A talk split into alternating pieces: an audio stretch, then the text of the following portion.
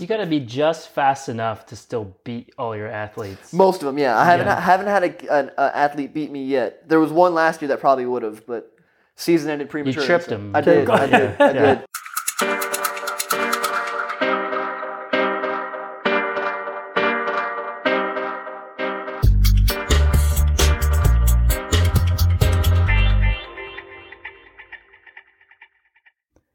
Welcome, everyone, to another episode of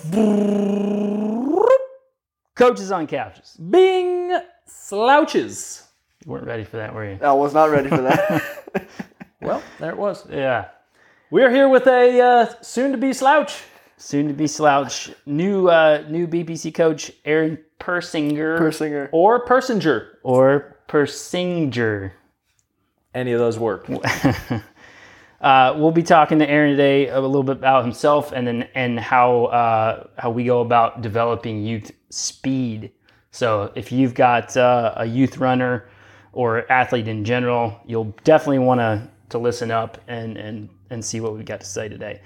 Um, before that happens, I'm Coach Dale Sanford. I am Coach Bryant Funston. We are the co-founders of B P C Performance Coaching, where we specialize in helping time-crunched athletes optimize their busy schedules so they can maximize their athletic performance. Every B P C coach is trained in our Five Pillars coaching system that has been developed over the last eleven years through our work with athletes of all ages and ability levels, from fresh off the couch to world championship competitors.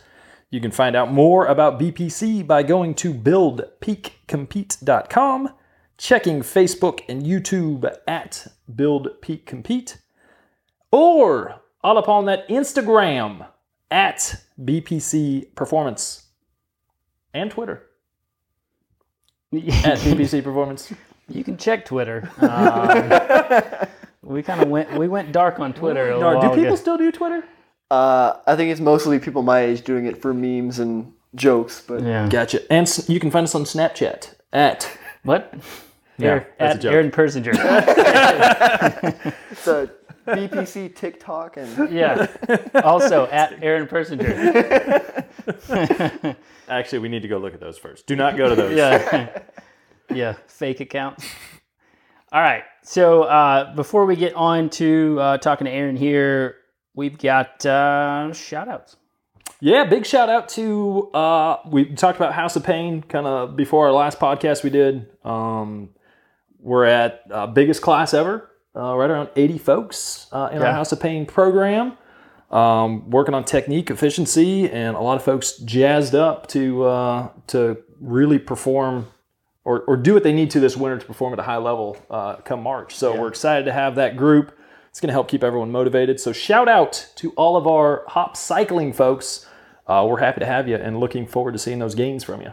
Yeah, if you still if you have any interest in jumping in, we've had some people jump in late, no problem there. Um, yep, yeah, everything's recorded. hop cycling dot com. So. Yep.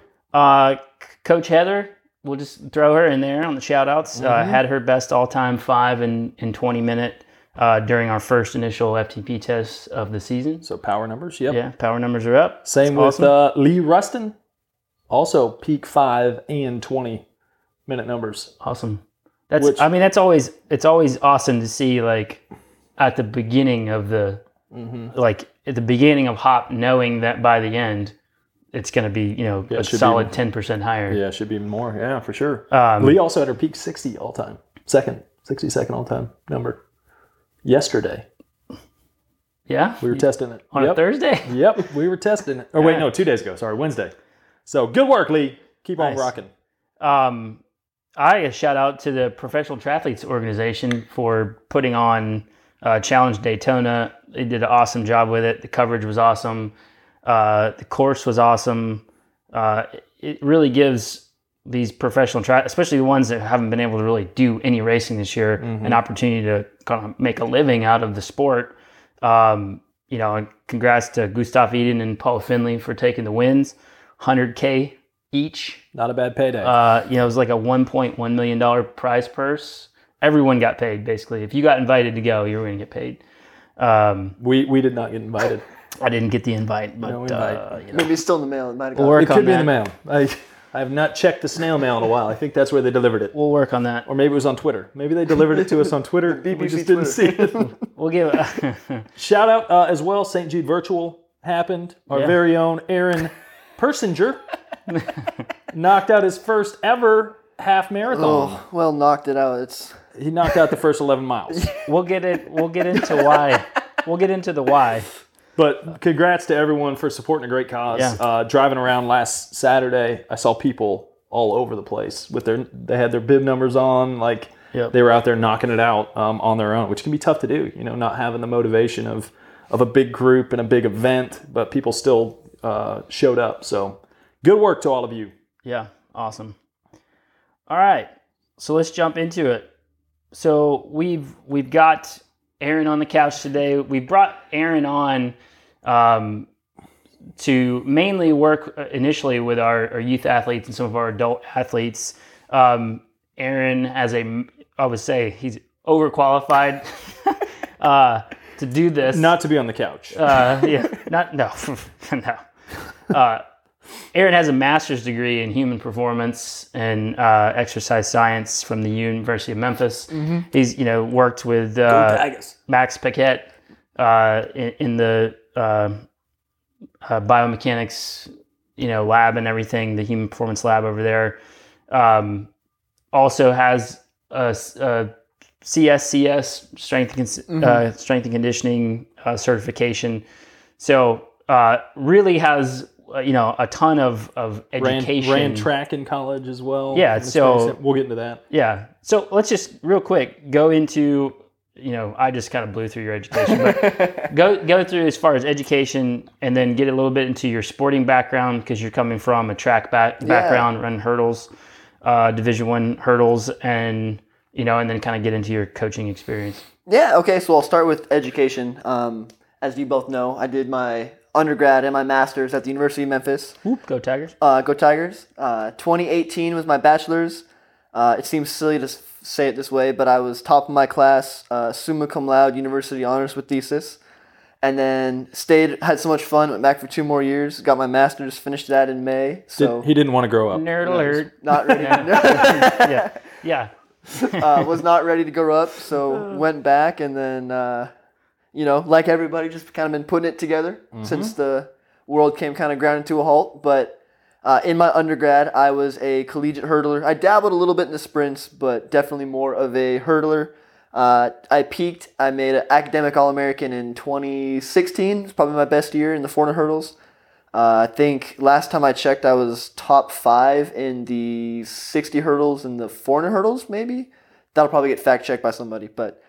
At one fact point, I was... Yeah, fake news. Yeah, fake call news. Me out. Um, but yeah, so that was my academic and athletic background at Memphis. Enjoyed it a lot. Uh, not so much of a sprinter anymore. A little, little too old to be sprinting that fast, I think. It's not true. No, it's it's not true. Too old. It's not true. I, I still enjoy getting out there every now and then, but... I mean, as you heard earlier, been doing a little bit of dabbling in some distance. You got to be just fast enough to still beat all your athletes. Most of them, yeah. I haven't yeah. I haven't had a, an a athlete beat me yet. There was one last year that probably would have, but season ended prematurely. You tripped so. him. I did. I did. I did. Yeah. Had, you know, I wasn't ready yet. Too too much of an ego. For yeah. me. We're we're act- actually once this podcast is over, we're gonna be doing a, a competition in the in the cul-de-sac here. As a, yeah, co- between co- the three of us, foot race. Yeah. But race in the cove, not really. We're not going to do that.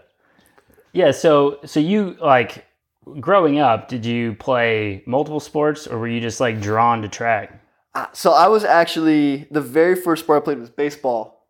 I used to play. I played in the back my grandmother's backyard with her and my grandpa. She'd pitch and I'd swing, and uh, it's probably not a surprise to anybody. She was a nah. regular Nolan Ryan. yeah. That's uh, that's why you chose. No, I was batting about nine hundred ninety. So.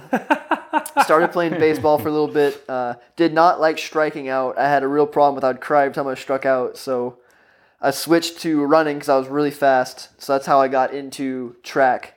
Um, so I did football, swim, and track through high school. Uh, was decent at football. One too many concussions. Kind of ended that career for me. Yeah, that'll do uh, it. Was did not really enjoy swimming beyond about one hundred yards. So that kind of ended that for me, and that kind of lent itself to track. So just so everyone knows, uh, we have a grand plan to get uh, Aaron into cycling and or triathlon uh, in the near future. Uh, We're just going to throw the and in there. Yeah. The the fact that he has a swimming background gives him a distinct advantage in, in triathlon. So uh, we're going to, you just wait for it. It's coming. I'm ready. I'm ready. Sprint sprint triathlon. Sprint triathlon. You start somewhere. Super, super duper sprint triathlon. There's, they have those too. Go super short. Yeah. one hundred meter swim, two hundred meter bike, fifty meter run. So, um, so in college, you were, you focused on hurdles. Like, what was the longest? The longest, like, hurdling event. four hundred hurdles. Four, yeah, so four hundred hurdles. Uh, Is um, it true that's the most miserable event in track and field? Oh, you I've know, heard it's close. That, that's a big debate that you're that and the that, eight hundred. I've heard are that's a from can a suffer of worms, and man. Pain standpoint. Um, I always enjoyed the four hundred hurdles more than the eight hundred because at least, you know, you have ten hurdles, so it's almost like a checkpoint. Like, okay, that one's done, that one's done, that one's done, that one's done. You got almost little, you know, like gotcha. It's broken down. The yeah. eight hundred just, the gun goes off, and it's just, man, this sucks. Just suffer. So suffer. I yeah. think the eight hundred's worse, but I was better at the four hundred hurdles, so I think that might have played gotcha. a role too. You know, it yeah. wasn't when you're good at something, it's not as bad. Uh-huh. So were you, were like, uh, were you better at the the start, like acceleration stuff, or were you better kind of later in the event? It, so it's the weirdest thing. When I first started, I was a really strong finisher my freshman year and the start of my sophomore year. And then after I tore my hamstring my sophomore year, it flipped once I recovered. It flipped and I was really good at the start, and then I would kind of more hang on. So I could get up to the first hurdle with anybody, but it was hurdles nine and ten to the finish. Gotcha. It was like, ah, I'm not quite not quite there with some yeah. of the big dogs. Gotcha. Now, in that in that recovery from the hamstring, did mm-hmm. you put in a lot more like time in the gym? Did you focus on uh, you know acceleration or anything like that, or it's just kind of how it went? I had to completely change my running mechanics. I had a tendency to overstride a little bit, and so I think because I over I was overstriding, that would slow down my start a little bit. And then yeah. I think in fixing that, I had better foot placement for the start, so I was able to accelerate to the first hurdle a little yeah. better. Yeah. For sure. So like what, so what, you know, I have an idea, but what drew you to like human performance as far as your education goes? Cause you spent a lot of years. I did. Uh, doing that. Uh, so w- basically what happened is when I got to school, I was going to be a biomedical engineer. And then I was like, that doesn't sound too exciting to me. So I switched to physics, and then It was. I do love physics. So it's it, very interesting. Yeah. Very interesting. But and, what, and applies to yeah. biomechanics. Yeah, absolutely. Pretty yeah. similar. Uh, but what happened was the Monday after I tore my hamstring, I was crutching to my physics class. It was like a half a mile crutch, and I got I was like a quarter of the way there. I was going to be like five minutes late because you know, you can't move very fast in crutches. And I was just like, man, this sucks. Like, this is not fun. My life is not fun right now. And it got me thinking, like, you know, what is fun? And kind of as I was rehabbing, I was thinking about it's interesting to learn about what's going on in my body to do that recovery process. And once I'm recovered, you know, how am I going to get better? And I spent a lot of time listening to my coach coach instead of just listening to what he had to say as it related to me improving my event. And that kind of got me interested in human performance and kind of figuring out, you know, why does running repeat two hundreds with thirty seconds rest versus sixty seconds rest? Like what's what's the difference there? So kind of learning a little bit about the energy systems that supply A T P and all that kind of stuff is kind of what got me into it and into human performance. Awesome. So what was, what, what, like just uh, briefly, what was your, your thesis or your, your, your project on? So my undergraduate thesis was on, uh, it was on how leucine supplementation affects Uh, cancer cachexia in mice. And then, did you get that? ba- bas- so cachexia, basically, like when people get cancer, they lose a lot of muscle, yep. like disproportionate to people that don't no. exercise. Okay. So cachexia is the accelerated muscle atrophy. And so the theory at the time was that if you give leucine, one of the branched chain amino acids, mm-hmm. it is known to kind of stimulate muscle protein synthesis. So the theory was maybe that can help. And like most things in science, the results said it might.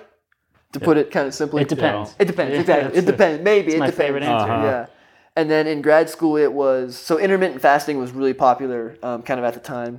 And so we looked at how a variant of intermittent fasting called time-restricted feeding, if you're healthy and exercise, how does that work? Because the evidence that it's good if you're overweight, obese, trying to, you know, cut down on Slim, fat yeah. is pretty well supported. Restrict calories. Yeah. Mm-hmm. Mm-hmm. But what how it worked in healthy individuals, it was a little unknown. So we, we took some mice and uh, had some of them do time-restricted feeding, two different time windows, and then one group that just ate whenever they felt like it. And uh, at least from our results, it seemed like it was, again, it kind of just depends, not as beneficial for yeah. the healthy individual. These were mice, but not as beneficial because you're already healthy. We gave them a good diet. They were exercising five days a week. So gotcha.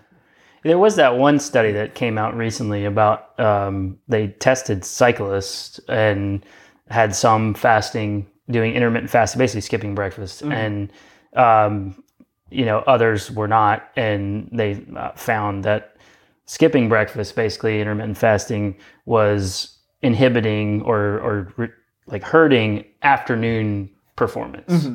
uh, in in cycling. So I think it's yeah. I think a lot of that. Yeah, you got to kind of think about what's your goal. Like, yeah. what are you trying to do? Are you trying to slim down? Are you trying to lose weight? Is that more of an important factor than performance on the bike or performance within your specific sport?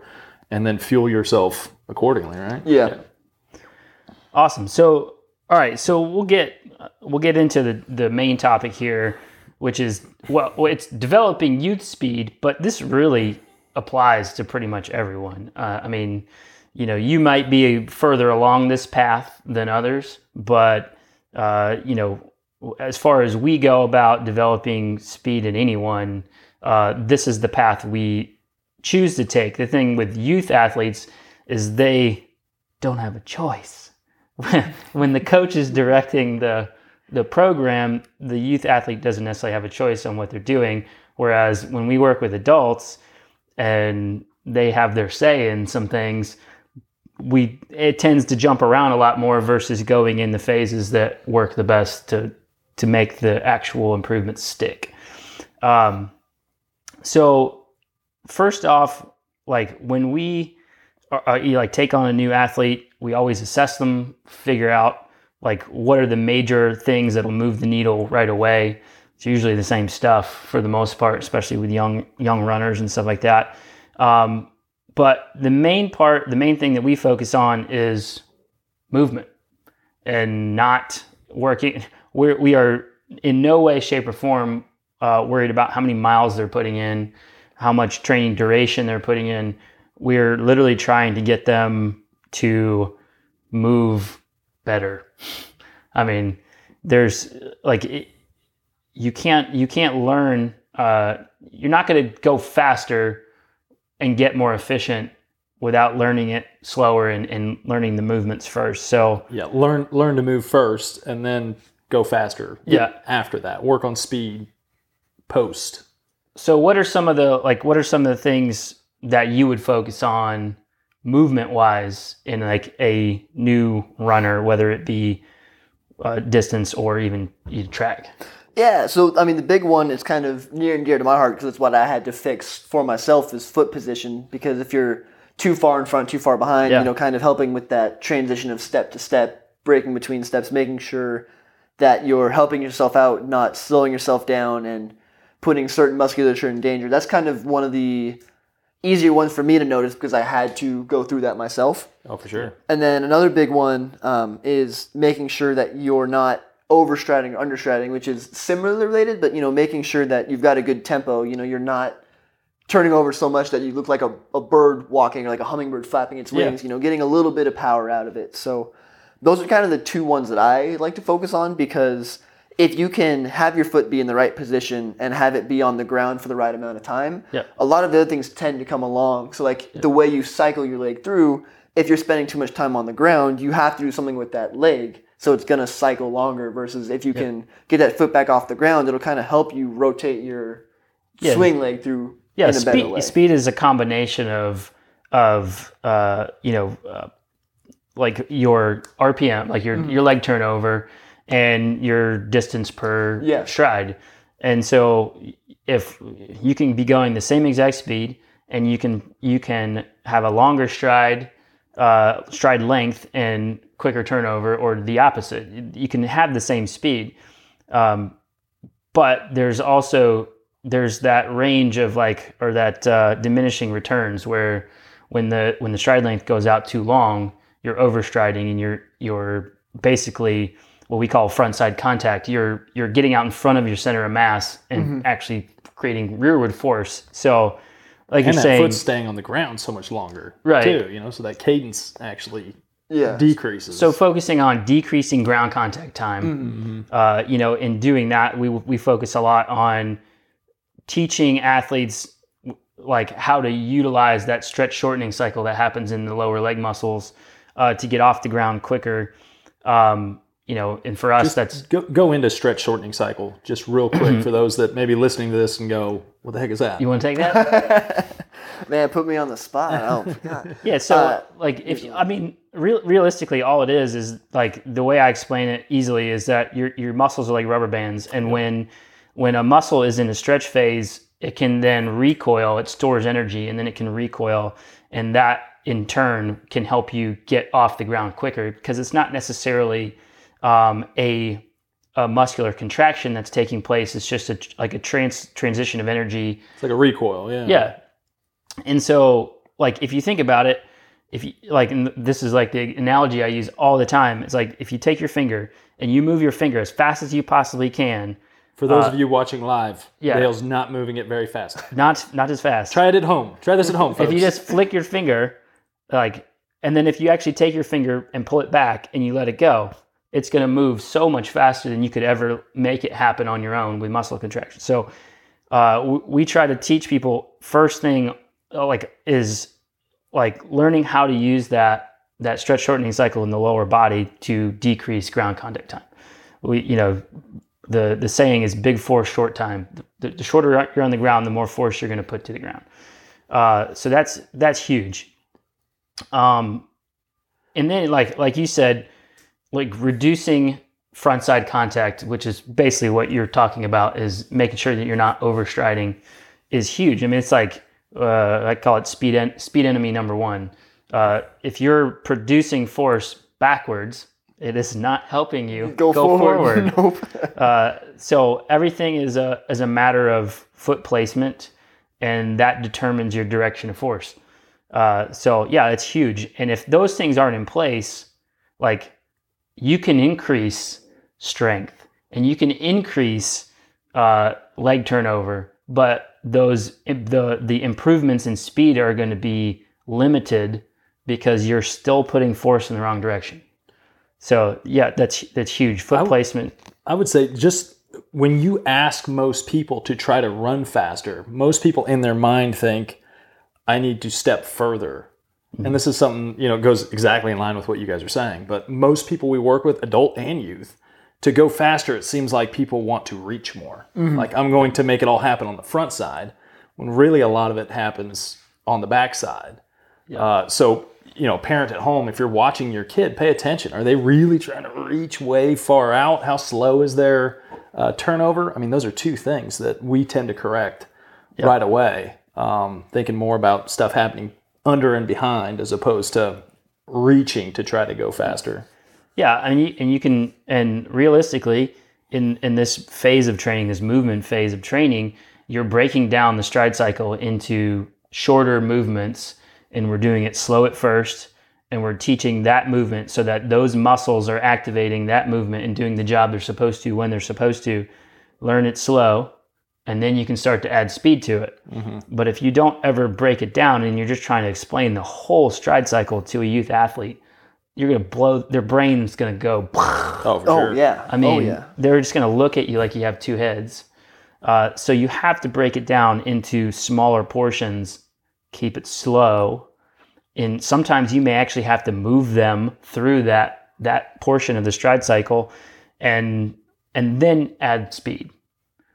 Um, I would say one thing, and this is probably the most common, and you probably, you know, having worked with like high school and, and stuff like that, one of the things that is most common that we see is just terrible body position. Oh yeah. I mean, and that, and that, and you can float like arm action and stuff like that into that, but like having poor body position, again, goes back to direction of force.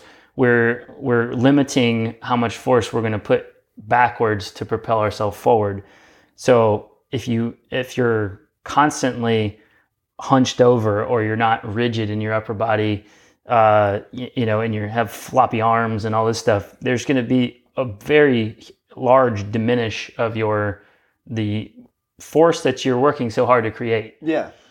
Um, that kind of goes into the second part, which is strength training. Mm-hmm. So like, how would you say, like, how would you go about working on strength, strength training with a youth athlete? Because if, I mean, it really goes like body position here.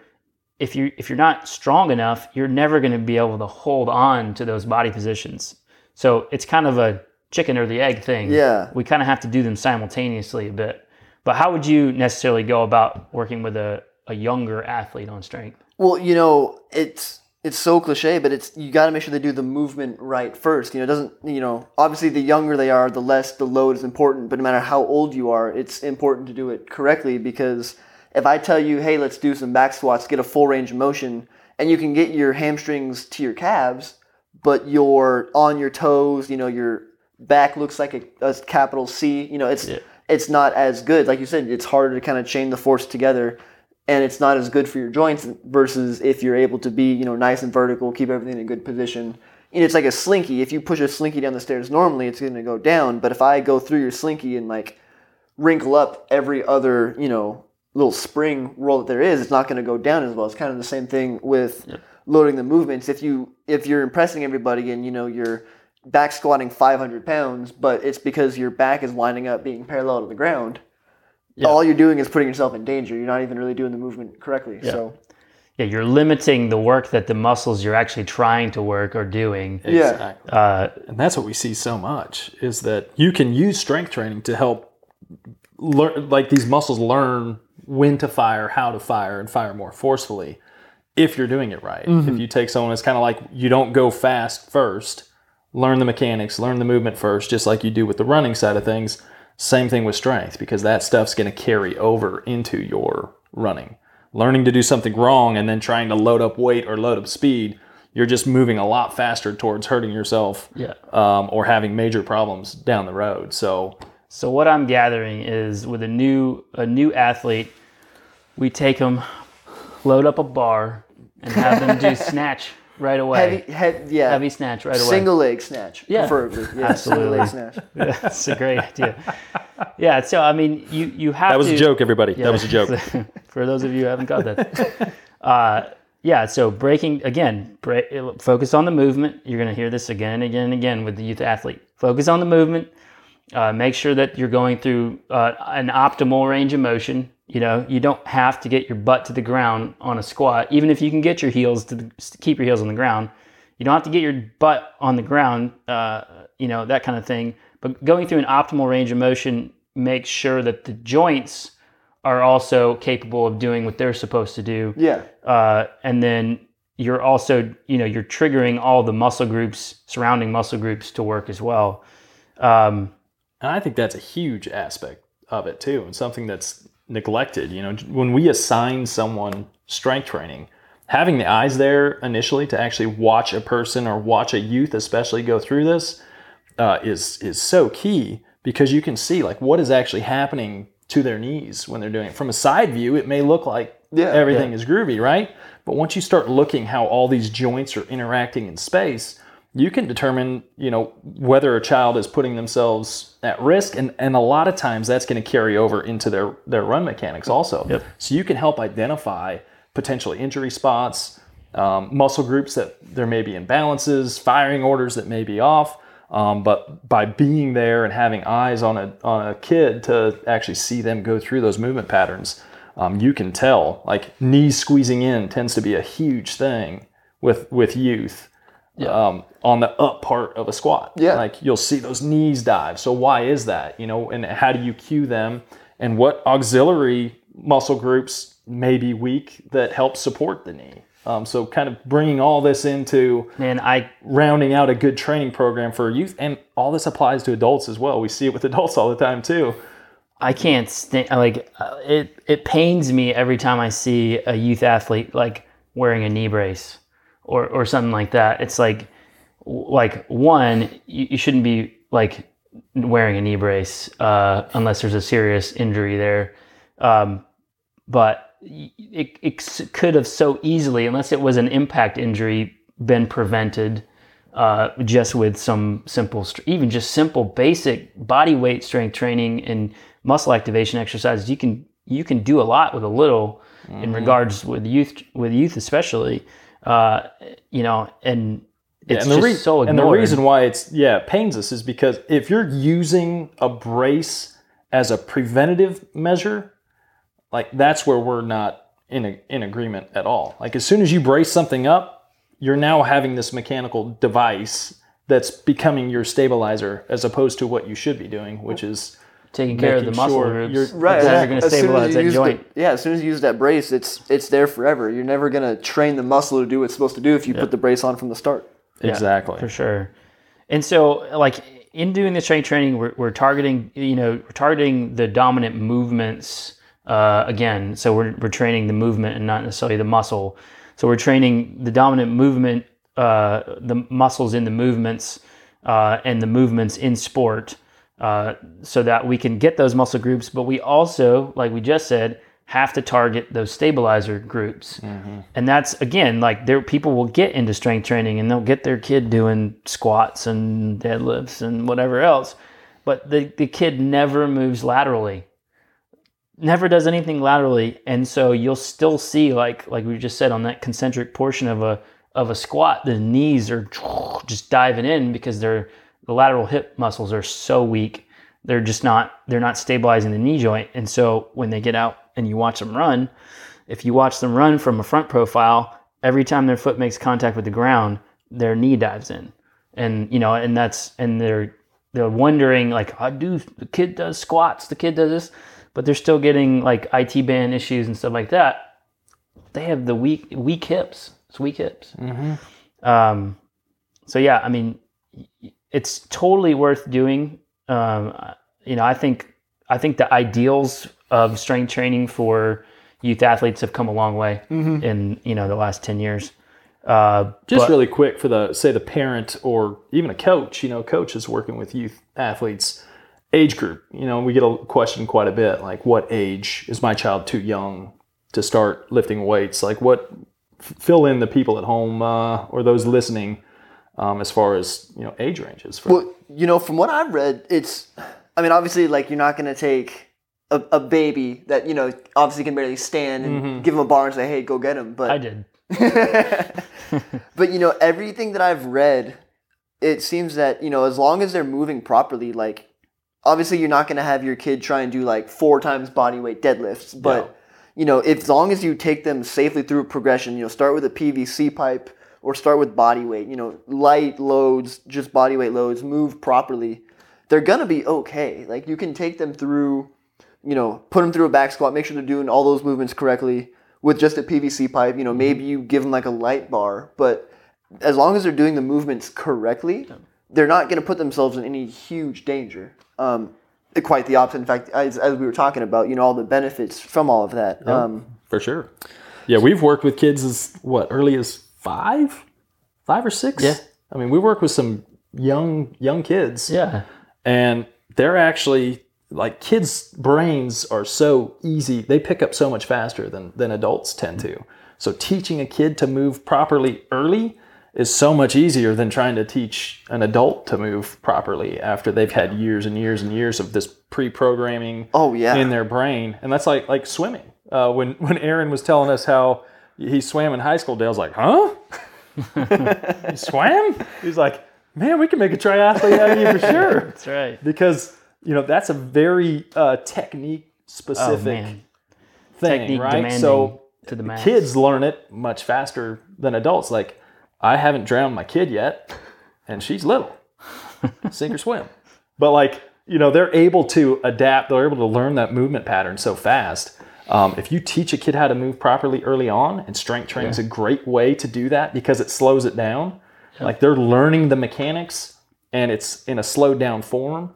and they can learn which muscle group should be firing and when, uh, they're going to be so far ahead. Um, not just from like a, I'm a high performing athlete, just from moving. Yeah. Properly. From, from well, a health standpoint, they've been, yeah. I mean, it's been shown that like, like in that, you know, even like pre-puberty phase, uh, their brains are so much easily wired for movement mm-hmm. than post-puberty because the, the whatever the myelin just sheaths like, or yeah. whatever you want to go into that stuff on the brain, uh, just it's so much easier to get them to learn and to for have it to to stick. Mm-hmm. Um, yeah, I mean you can see it if you you know half the adults that I'm sure that you both have worked with, you try and teach them how to hinge. Mm-hmm. Like, yeah, push your hips back, and the first thing they do is round their back. And like, yeah. am I doing it right? Yeah. I mean, even with the high schoolers that I help coach, you know, it's like, all right, we're going to work on hinging. Mm-hmm. And I say the word, and they're like, doing what now? I'm like, yeah, you're going to push your hips back, and the first thing they want to do is bend their knees. It's like, no, like the joint right here, your hips, yeah. they can move independent of your knees. Exactly. Yeah. And yeah. trying to get them to do that, you know, let alone some of the adults that you see at a gym that, their deadlift is pretty much just a back squat, but they're holding the bar in front instead of behind. I mean, mm-hmm. that that's a big one that if you can teach your kid how to like push their hips back properly. I mean, yeah, hip hinge. Oh, for sure. Oh, yeah. Yeah. Yep. Absolutely. All right. So we'll get, we'll move a little bit ahead. So um, after, you know, you're focused on the movement, we're focused on strength training. We're focused on the movement there still. Uh, once those movement patterns are pretty solidified, and and you've done some strength training, some basic tr- strength training like that, movements are solid there, um, that would be the point where we would go into uh, what we call strengthening the movement. And that's kind of where like we pull out the toys and we and we work with like resisted running and sleds and, and parachutes and all that fancy stuff. Um, but you know that it's not until those those movements are solid, because at that point you're adding resistance to poor movements, and you're just you're just repeating poor movements, and and you know. accelerating the the time it's yeah. going to take to injury. Right. Yeah, yeah, yeah.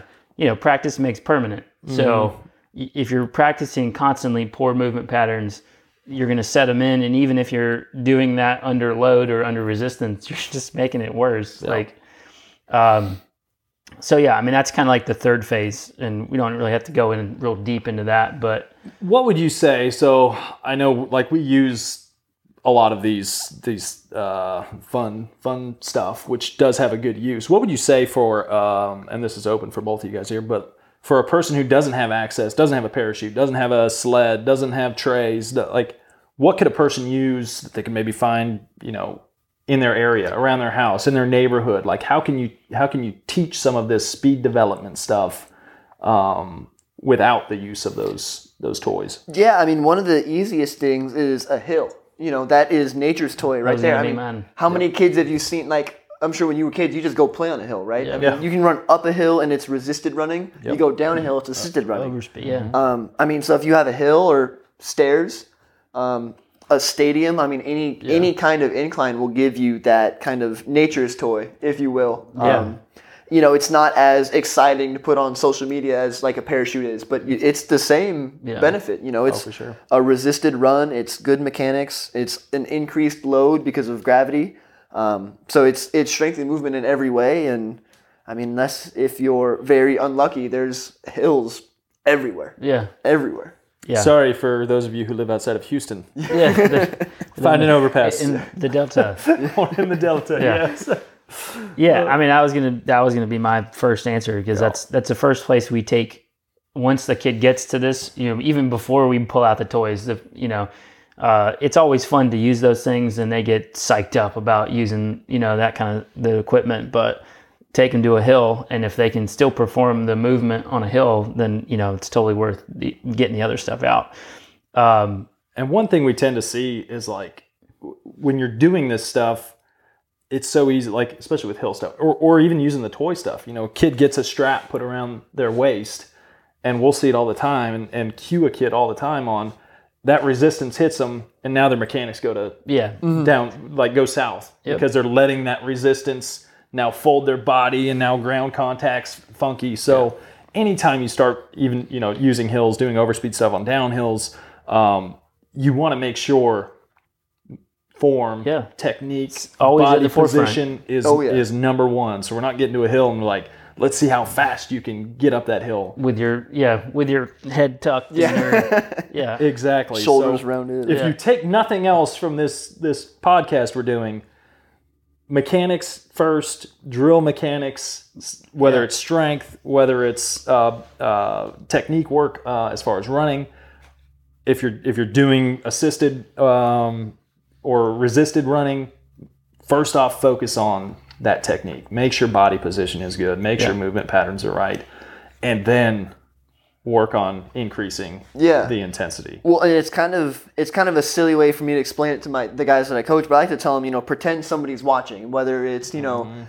whoever you want to date or somebody's going to put this on social media. Pretend it's being filmed, because nobody wants to put them running with a sled and, you know, they're hunched over and it looks like they're trying to tie their shoes at the same time. You know, they yeah. want to look good. So yeah. I always tell legs them, legs like, are flinging out. Yeah, you know? Like pretend I'm going to film this and put it on the team's social media, because then you're going to do everything properly because you want to look good. Yeah. And yeah. the reason that it looks good is because it's the right way to do it. And so it kind of, that gives them another kind of cue for, oh, this is something cool, but I need to make sure I'm doing it right because oh, I, w- sure. I want to look good. Yeah. And that's why most mm-hmm. of us work out. We want to look good. So That's that's I mean, why I do my hip work. Yeah. I'm working on number one set of hips in Memphis. That's uh, no, that is a that is a really good cue for, especially for kids this day and especially age. Especially for yeah. old dinosaurs like us. Um, Dale. We're putting it, we're, we're gonna, learning stuff we're to social media now. We're going to put this on MySpace. We're putting this on MySpace. Poor Aaron doesn't even know what MySpace is. So the last the last bit, and there's no secret here. Uh, w- once everything's solid, even if you're uh, you know working on and strengthening the movement, um, we do have to practice fast running. I mean, there's yeah. if you if you're gonna go faster, you got to run fast. And this is some, like it amazes me, like um, even uh, especially with adults that come to us and they're you know we take a look over what they've been doing anytime we take on a new athlete, and they're just like, I've been kind of plateaued for the last two three years, uh, you know. And the two things we find, uh, especially with runners, is uh, one, they never run fast. Or two, they never take time off. They never rest. So we're just piling on a bunch of miles expecting ourselves to get faster, and we never actually get faster. Uh, so you do have to practice fast running. Um, you know, speed work, uh, quote unquote, speed work can be also movement based. Uh, and you are moving faster, but um, we have to take that, what I would call speed skills, Uh, you know, and then eventually it has to go into a, a structured, uh, you know, speed training of trying to hit different, you know, uh, intervals or whatever, however you want to break it down, uh, at specific paces. And we have to have those paces be structured based on your present fitness and not, not your desired. Well, yeah, yeah, yes. Yeah. Yeah. And one thing to always pay attention to when you're doing that, one thing we always tell our athletes, whether it's a cyclist or, you know, a runner or even a swimmer, like once you, once the, you feel as though technique is falling apart, that's when you need to say, okay, this workout maybe needs to end, or I need to increase my recovery time mm-hmm. between. I mean, obviously there's a goal to every workout, but if you start to feel, especially at high intensity levels, that you're sacrificing your technique in order to get one more interval in, that's where, you know, a person probably needs to start thinking about what's my goal here, what's the risk reward, and and maybe is it time for me to shut down, shut down my effort. Yeah. Do you do you see it a lot with um, like the high school age where, like, you just have a really hard time getting them to slow down? They just always want to go fast, or are they cool? Or is it with the opposite? Yeah, uh, yeah. You know, it kind yeah. of it kind of depends in that, like, if I tell them, hey, we're going to do four sixties today, like, they're like, okay, I can run this fast. But as soon as I say, hey, we're going to do like a, a five hundred, and then we're going to do one five hundred today, they're just like, well, I can't run a five hundred fast. Like, even though, like, let's say we have a kid that can run a fifty-two second four hundred. If I tell him, hey, let's come through at fifty-five, and then you just hang on. In his head, he's not thinking, okay, that's only one hundred meters that I have to hang on for. It's more in his head, oh, I have to run almost my P R, even though in the scheme of the in a scheme of four hundreds, like three seconds is a pretty significant jump. Mm-hmm. Um, so it's kind of, it's a little bit of both. Like, sometimes I'm telling, like, hey, this is a full speed day, like, we're just moving quick. I just want you to get from point A to point B as fast as you can. Don't think about anything. Just go here to here. And I can still see them trying to turn the wheels. And it's like, mm-hmm. hey, don't, don't, no wheel turning today. As yeah. soon as you hear the whistle, we're going. Mm-hmm. And some of the guys, it's the exact opposite. They, you know, they, they can either go or they can't go. It's like, hey, we're going to run six two hundreds. I'm going to give you a minute rest. So obviously don't run them full speed. And they still, you know, the, the time gap won't be like a half a second. It'll be, hey, we'll go twenty-three, twenty-four, twenty-four. twenty-nine, forty, and then I just and then I just turn the clock off because it's like I don't want to say it out loud. Uh-huh. Um, so it, it's interesting that it kind of depends on the kid. Yeah, in that sure. case. Um, and that that would be a very last important thing. Like as as a coach, you you need to know your athlete, right? And it's not one program for everybody. Um, and I, I think that's, you know, the way we've uh, essentially run run this business, and the way this business uh, really focuses is on, we need to meet an individual where they're at, and we need to know what works best for them.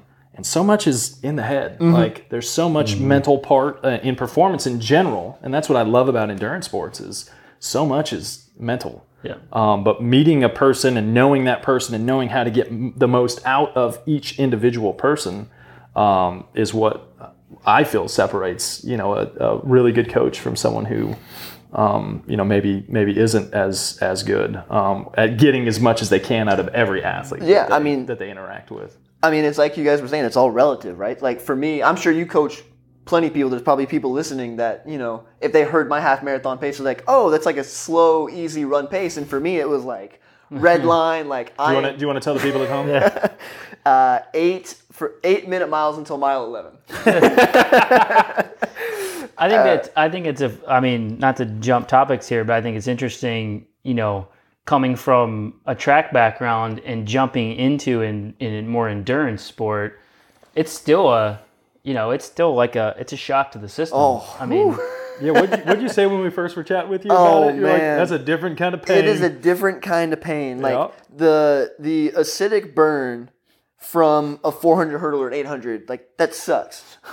But when I hit, when I hit mile eleven, and I could not lift my like I was I looked like my grandfather. Like I had my feet like whole lower leg externally rotated. Like I was hunched over, back rounded. Oh yeah. Oh my goodness, I was I could barely walk, and I had two miles to go. It was. It, it got in all, in all fairness, you said you started getting focused on your your Saint Jude virtual that you were doing early in October, early right? October, yeah. Four so days you gave a week yourself running. Two months. Four days a week running, three days a week lifting. Coming from a more sprint based background. Yeah, furthest I'd gone before that was about four miles. So there we go. That's funny. Oh. Awesome. It, it, I, I mean, obviously, this is we're getting way off topic here, but. That's what we do, man. I, I think that's one of the things that can be very hard. Like some people get pacing right away and they can get, okay, relative to how I'm suffering right now, how long can I hold this for? But we get some people that, like, I don't know if they just haven't done it enough, and you can learn it, but there's some people that initially just have no clue. Like go out and pace yourself, and working with you, so this is great. Like go out and try to run this pace for four hundred. And just getting a feel for whether or not they even know what that is without staring at a watch yeah. is is huge. So many people are just so programmed, I'm going to yeah. run to this as opposed to feel. And then when you change up a distance on them, which goes back to your, like, we're going to run a five hundred, and I want you on this pace instead of what you normally would.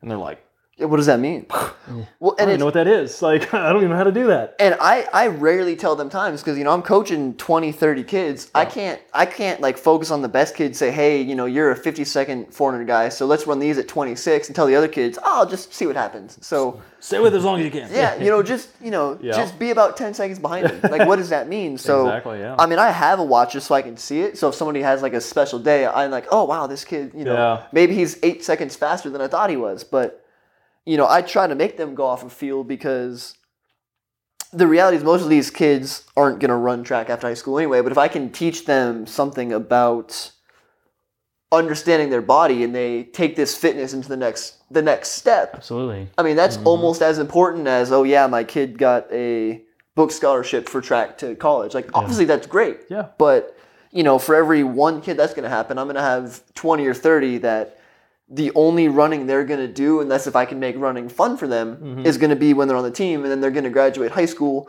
go off to college and say, hey, man, running is stupid. I hate it. Mm-hmm. Because I didn't give them a chance to learn how they enjoyed it, which mm-hmm. I think is equally as important as it is to develop the fast kids and get them money in college. one hundred percent. Mm-hmm. Definitely. Awesome. Well, man, we are we're stoked to have you on the team, and uh, you can uh, you can book time with uh, with Aaron on the website now. Um, if for those of you with youth athletes, uh, or if you're looking for a personal trainer, he's uh, he's uh, he's out there for you, and uh, yeah, we're we're excited to see what happens here. So uh, we appreciate everyone hanging out, listening, watching. We will catch you guys next time. Shout out to all the zookeepers. Peace. Adios.